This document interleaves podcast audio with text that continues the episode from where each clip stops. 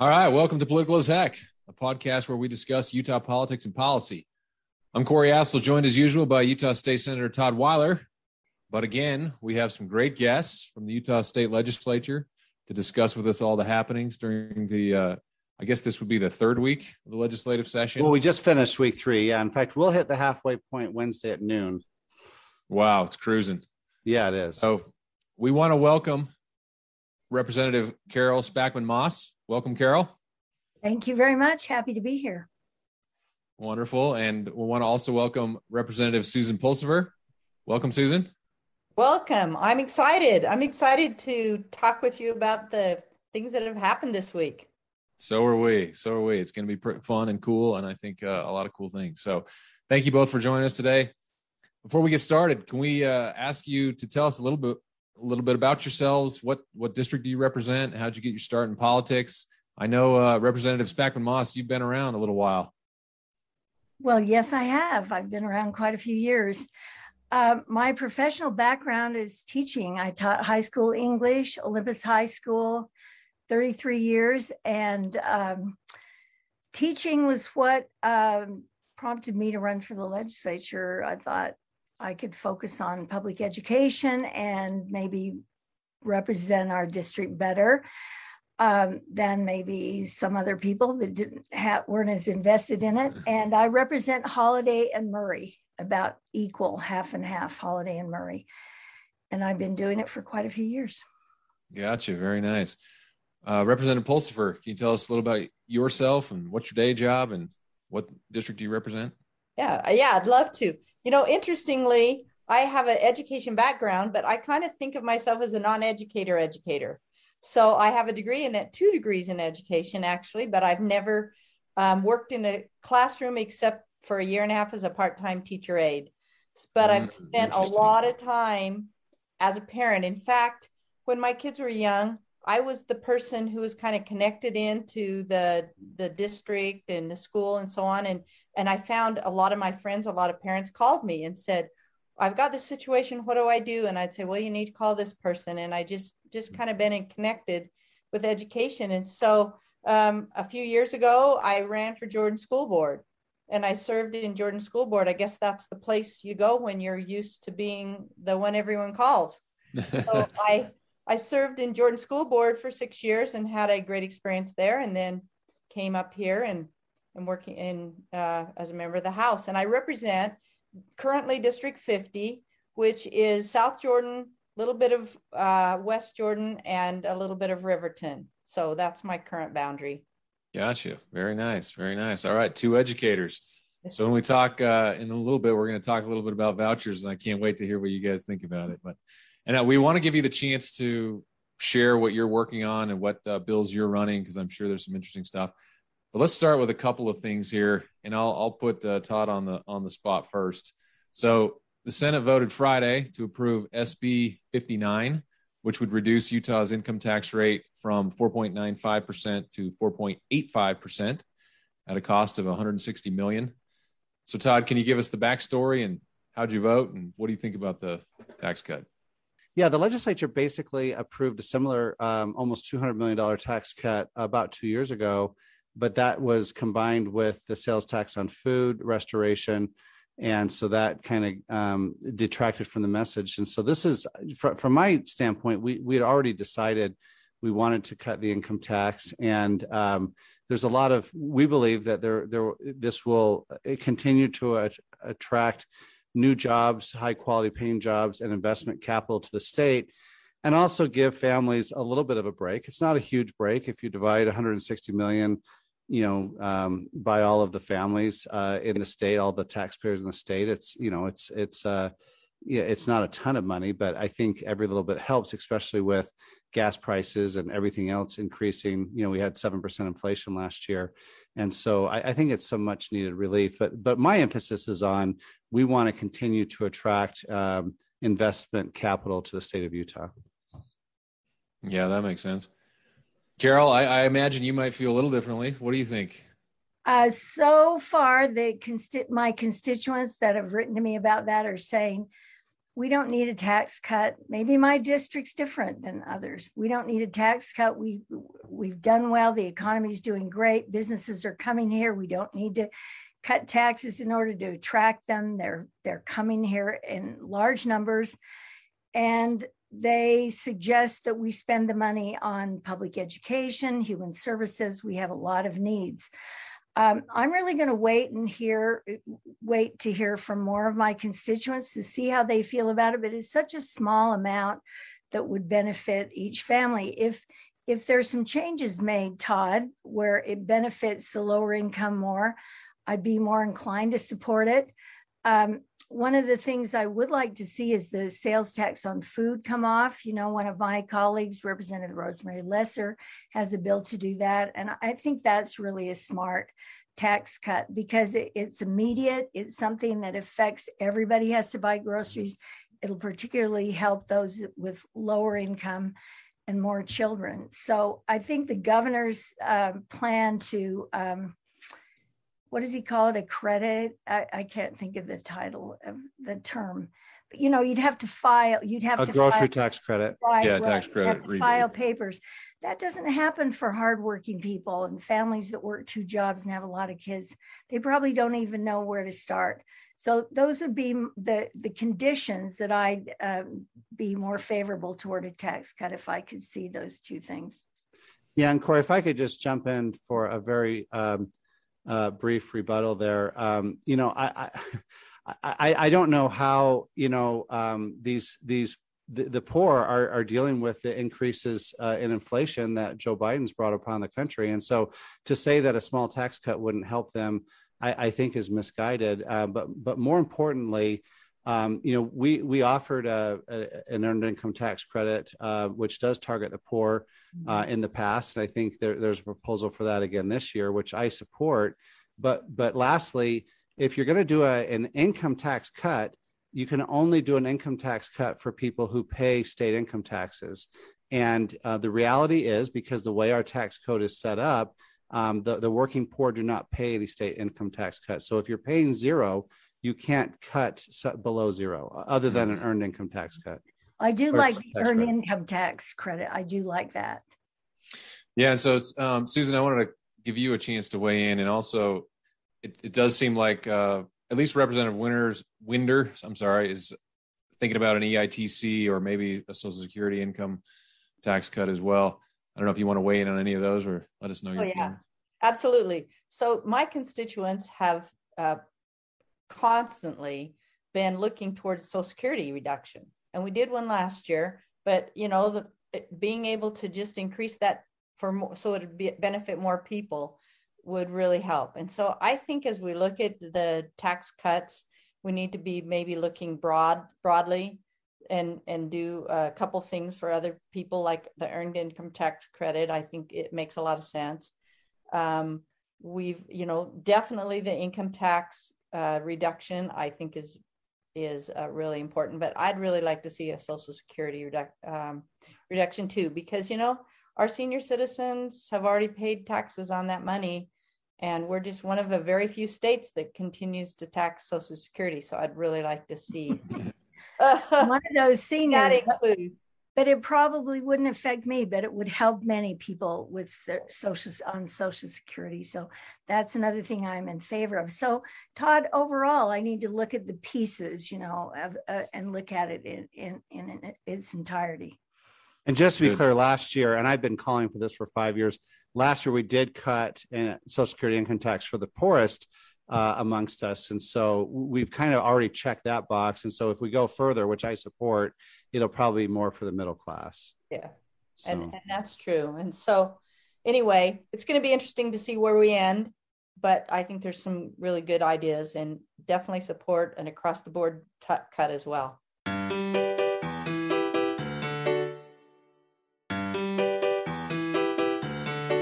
Good, good stuff. All right, let's switch gears a little bit. So, Senator Kirk Cullimore is set to introduce a bill that would create $36 million school voucher program. He calls it the Hope Scholarship Program. Uh, I'm going to ask you all if you've had a chance to, to review the legislation. Are you receiving calls from constituents? What do you What are your thoughts about it? Carol, can we go to you first since you're our uh, resident educator. Yes, 33 years in the classroom. Um, well, I can't remember the year, but I was there when the voucher bill passed by about three or four votes. 2007. 2007. And within weeks, I mean, weeks, we had enough signatures to, uh, was it recall or repeal? I don't recall the, the exact terminology. But this is something that I don't think uh, Utah parents really need. Uh, we have amazing school choice. I love the fact we have open enrollment. Kids in my neighborhood go to different schools. My daughter teaches at Skyline. Kids come from all over the valley, similar to other schools, to programs that fit their needs. We have public charter schools, and we do have some very good private schools, but either people, they're very expensive, many of them. Some kids go on scholarship, but I think that's a choice that people make. Um, my grandkids in California went all through private school. They're now in college at the U, but in Southern California, and their parents really sacrificed to send them there, but they weren't resentful of not having tax dollars. I just think that we've always been underfunded and we should not be dividing this money. By the way, I I wondered at first before I heard about the bill why the principals of the Catholic schools were all calling me asking to meet with me. And I really love those schools and I visit some of them, ones in my district, but I don't think that's appropriate for Utah. It really isn't. We don't we don't fund our public schools enough anyway. So that's my take on it. Yeah, and you know, um, Carol brings up some good points. Representative Spackman Moss brings up some good points. And I remember we had a voucher debate in 2012 or 2013, and I was saying, look at it, it was just five or six years ago that the people voted on this, and I think it's too soon. But Corey, I don't know when the expiration date is on a citizens referendum because that referendum passed overturning the voucher bill by about 58%. And it was led by my friend Ken Burningham, and I attended his funeral two or three years ago, uh, maybe three or four years ago. And all I'm saying is 15 years is a long time. So if this if this voucher referendum had been uh, the vote have been in 77, I don't think anybody would be arguing it's still binding or 87, no, probably 97, no. So I don't know exactly the expiration date on a referendum vote. Uh, I know we weren't there 10 years ago. I think we're probably closer to there now uh, eh, because people change, the voters change, people move in and out, people die, as I as I referenced, and so I'm not sure exactly if the time is right. I haven't seen the language of the bill. I have heard a presentation from Kirk Cullimore, and you know, there's a lot of parents who because of COVID, they got a they got a really good glimpse into their kids' classroom because they, they were sitting at the kitchen table on Zoom or, or whatever, and not everyone liked what they saw. And so there are more parents that want to pursue options. But ta- you know, I'm I'm going to argue both sides here. Talking about options, you know, we have over 100 charter schools, we have district schools, we have online schools, we have private schools for those people who can afford it, and we have homeschooling and homeschooling co-ops. And so I do think that there are a lot of options there. And I mentioned to you before we went on the air, if this is the air, Corey, that you know Howard Stephenson mentioned to me a year or two ago. He was the one of the main proponents behind starting charter schools, and he said that he thought it was somewhat of a failed experiment because he want. I mean, some charter schools are really good. Some are not. Some are. A lot of them are just okay. But the metrics from the charter schools that we're getting, we've got about sixty-five thousand Utah students in charter schools are about the same as district schools. And I think the really hope and expectation was was that these would be little laboratories of experimentation and innovation, and we come up with some great new teaching um, uh, techniques. And so I understand if a parent's paying their their state taxes and then they're turning around and paying that tuition to go to the Catholic school or whatever, I can understand saying, "Hey, this isn't fair. I'm paying twice." But what about the parents who didn't have any kids? What about the uh, what about the adults who never married? What about the senior citizens who are paying income taxes and their kids graduated from high school 30 or 40 years ago? We don't give them a rebate. And so there really are some decent arguments in favor of backpack funding. This is going to be called the Hope Scholarship. And there's some arguments against it. The last thing I'll say is if you took one kid out of every classroom in the state, it doesn't save us any money because we don't get to lay off any teachers. We don't get to close any schools. We don't get to lay off any principals. I mean that that's the problem. If you cherry pick one or one or even two kids out of every classroom you might slightly decrease the burden. I mean if you go from 33 kids to 31 kids or 31 kids to 29 kids there's a there's a there's a less of an impact on the there's a small relief of the burden on the teacher but it, there's no that doesn't translate into into any savings for the school district Todd, thanks for making some good points. I'll use them going forward. Can yeah. I just say one thing before I forget it? The one issue about private schools is they don't have to abide by all the same laws that our public schools do. Thank not, goodness. That well, okay, not always. It isn't always good. Uh, for example, you wouldn't like the fact that if they could do mask mandates, they require every kid to be immunized totally, completely.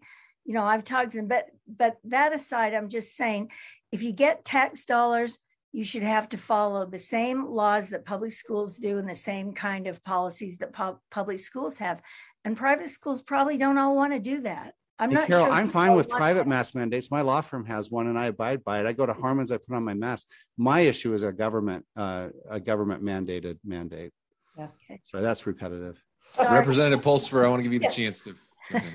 I would love to you know, this is something that I've thought about uh, quite a bit since I, have heard about it the last few weeks. And no, I haven't actually seen the legislation yet either. So it'll be interesting to di- dig into it. And I plan to do that this week. But I, I agree with a lot of what Senator Weiler said. I, I think there's something to this. I think it might be an idea whose time has come. But I think how we do it will make all the difference. And I think um, I I don't necessarily see it being used for private schools as much as I do homeschools. I really am seeing a rise yeah.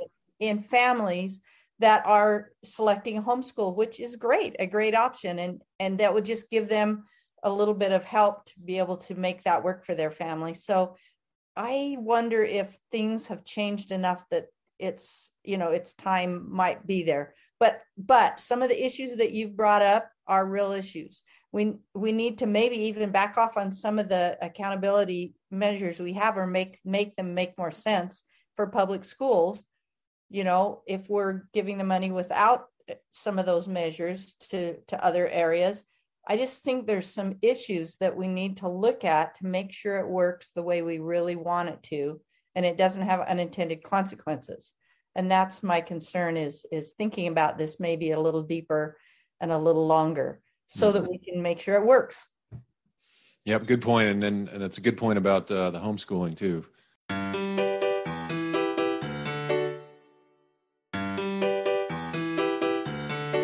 Why don't we stay with you? And is there, are there any bills that you're running that you'd like to one or two that you want to make a pitch for, and for those listeners out there, learn a little bit more about what you're working on?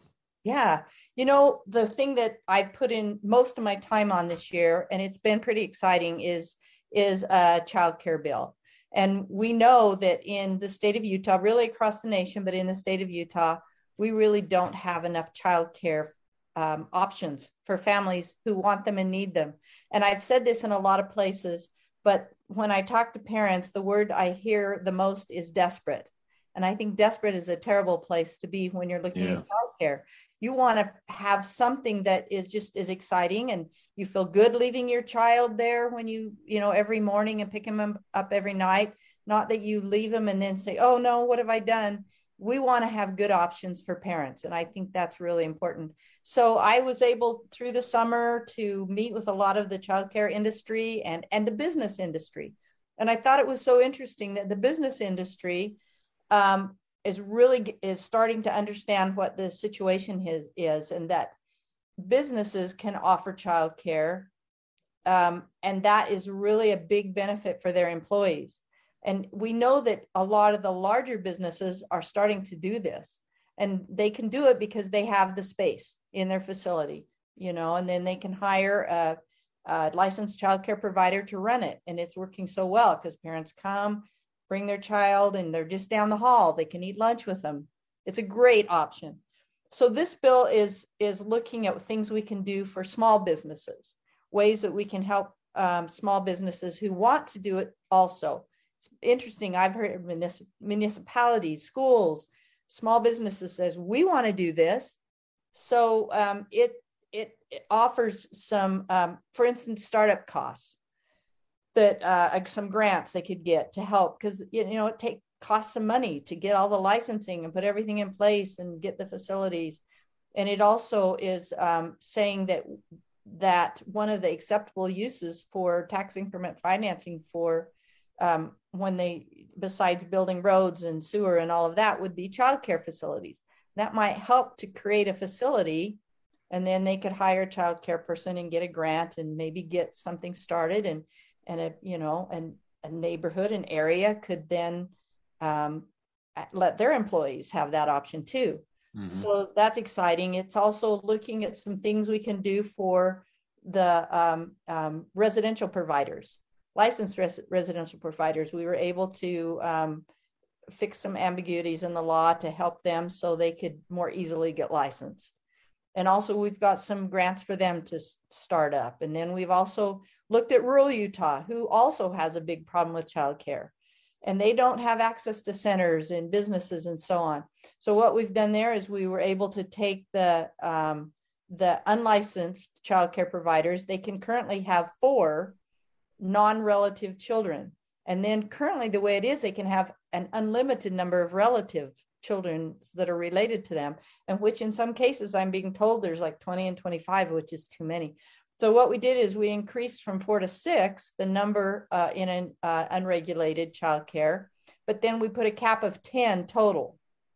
That way, you know, they could have some also some relative children in there, but not more than 10. And, and licensed childcare can go from eight to 12. So we think this is actually all these different measures, and there's others too, but all these different measures are a good way to help incentivize and increase the capacity. So, anyway, I'm super excited because that is a true need. And I think that we can do something to help that need. Yeah. Good yeah. stuff. All right. Good stuff. Thank you.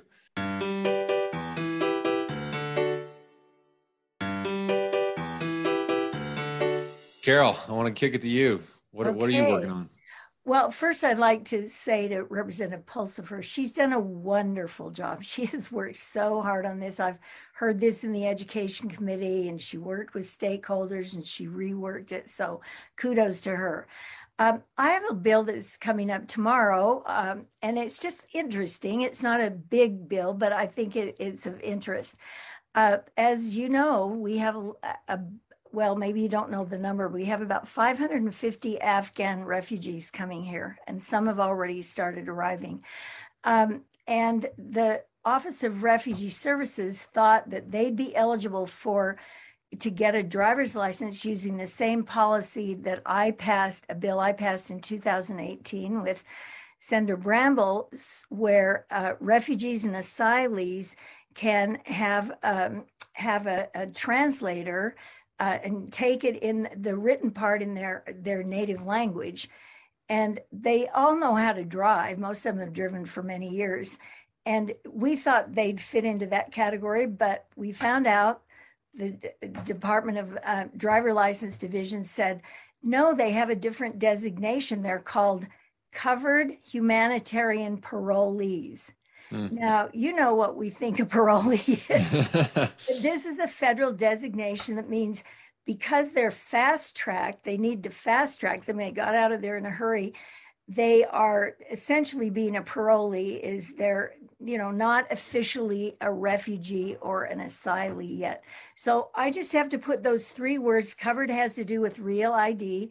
So they'll fit into that same category. And in the committee meeting last week, um, they had an, uh, a refugee who's been here just a short time and they had a uh, an interpreter with him and he said we're so grateful to be here and all the all the help we're getting from this community but it's so important that we are able to drive because without it we, we can't get a job we can't get to a job we can't get our kids to school and many of them can work night shifts in warehouses and in industrial areas where there is not um, transportation, public transportation. So this will be a big boon for them. And that other bill helped so many refugees who kept failing that written part over and over again. Yet they're very good drivers. They know the laws. So I'm I'm really happy to be able to do that. And then another bill. That's is- great. But well, well, Oh, we're running quick, out of time. Which no, no. I want to ask you, which side of the road do they drive on in Afghanistan? Do you know? Know that I've been to a lot of countries in, and uh, most. not that that that's not a disqualifier. We, No, we- I we- know, but I that is a good question. But you know, most of the countries I've been to in Africa and in the Middle East, they drive on the same side that we do. Yeah, I don't know the answer to that either. I just want to give an update. As of last month, we already had 745 Afghan refugees in Utah, Wow, and there are more headed our way. So, Wow. Well, we're a great welcoming community and state, and I just can't say enough for the work that um, that a lot of people do. Catholic uh, Catholic charities, LDS humanitarian services, refugee services, Department of Workforce Service. I could go on, but it, it's really remarkable. It's been a the the big struggle has been with our housing crisis. It's not like we have all these apartment units just set aside for refugees, and so over 200 of those 745 are in temporary housing, which probably means like Motel Sixes and things. Mm. And I know the federal government said, "Well, why don't you just put them in some warehouses?" And Governor Cox's administration said, "No, we're not going to do that." So. See, it was actually the governor's office that called um, refugee services and then got back to me and said, um, we've got to add these three words. But I think it's so interesting because I'd never heard that term, but that is um, something. You, that- you learn a lot running bills, Carol, don't you? yes, you I- do. I've- That's what I've I like about this too. job. That's why I've stayed Yeah. here so long. It's endlessly interesting. Well, and you're good at it, so. Well, thank you. So, uh, in the last two minutes, Todd, do you want to share anything about your eighty-eight thousand bills? you know, um, I, I do have a lot of bills this year. Um, it's a little embarrassing, but a lot of people come to me uh, because I'm chairman of the Judiciary Committee, and, and one of those is the courts. Uh, the, the the courts, the judicial branch comes to me now, now that especially now that Senator Hillyard's gone. So I'm running a bill for the courts that would add two state court judges in some of our rural, rural areas where the the judges are overwhelmed, the court system is backlogged, and um, you know we probably could use six or eight new judges, but they, they cost a lot of money because these darn judges expect to be paid and they expect to have court clerks and things like that. And uh, one, one of our uh, one of the big priorities for the judicial branch this year is to get more money to pay their clerks because, like everyone else, their clerks are leaving them because they can make more money at the Gap or at Old Navy. so so and and deal with a lot less stress. And so um, I do like tackling the legal issues. I am a lawyer, and um, so a lot of those issues kind of gravitate my way. Todd, I'm on that appropriations committee and it's all about compensation, compensation, compensation. And not, and what you were saying, those judicial assistants, I mean, they keep the courts running. They do. They do. Just like Yeah, our, just like our staff at the legislature. I legislature. know, We would, imagine we them. would come to a grinding halt without them. And I'll tell you, I'm on social services, and we heard a report in, from Human Resources that some of the jobs, the state employees are are 40 percent under the market rate. We're not going to keep any of them Wow. if we're not careful. Do you know Yeah. we're short 187 correctional officers at the Draper Wow. prison? That's amazing. They're working some of them 60 to 80 hours of overtime. It's Wow. just, it's just unsustainable. And so Yeah. they're looking at it, we're looking at, but that that's been my priority through that whole uh appro- that appropriations committee has been uh compensation. I'm sure it's true in other areas as well. Absolutely. Yeah. Well, thanks, Corey. We got week four coming up, and uh, more excitement and more surprises, I'm sure. Good Next stuff. week is water, water, water. Oh yeah. We got to save the Great Salt Lake this year. Yes. Yes, we do. Thanks for joining us. Good luck Thanks. this week. It's been a pleasure. Thank you. Nice to Thanks meet for you. letting me. Thanks, everyone. All right. Take All care. right, uh-huh. Bye. Bye. long.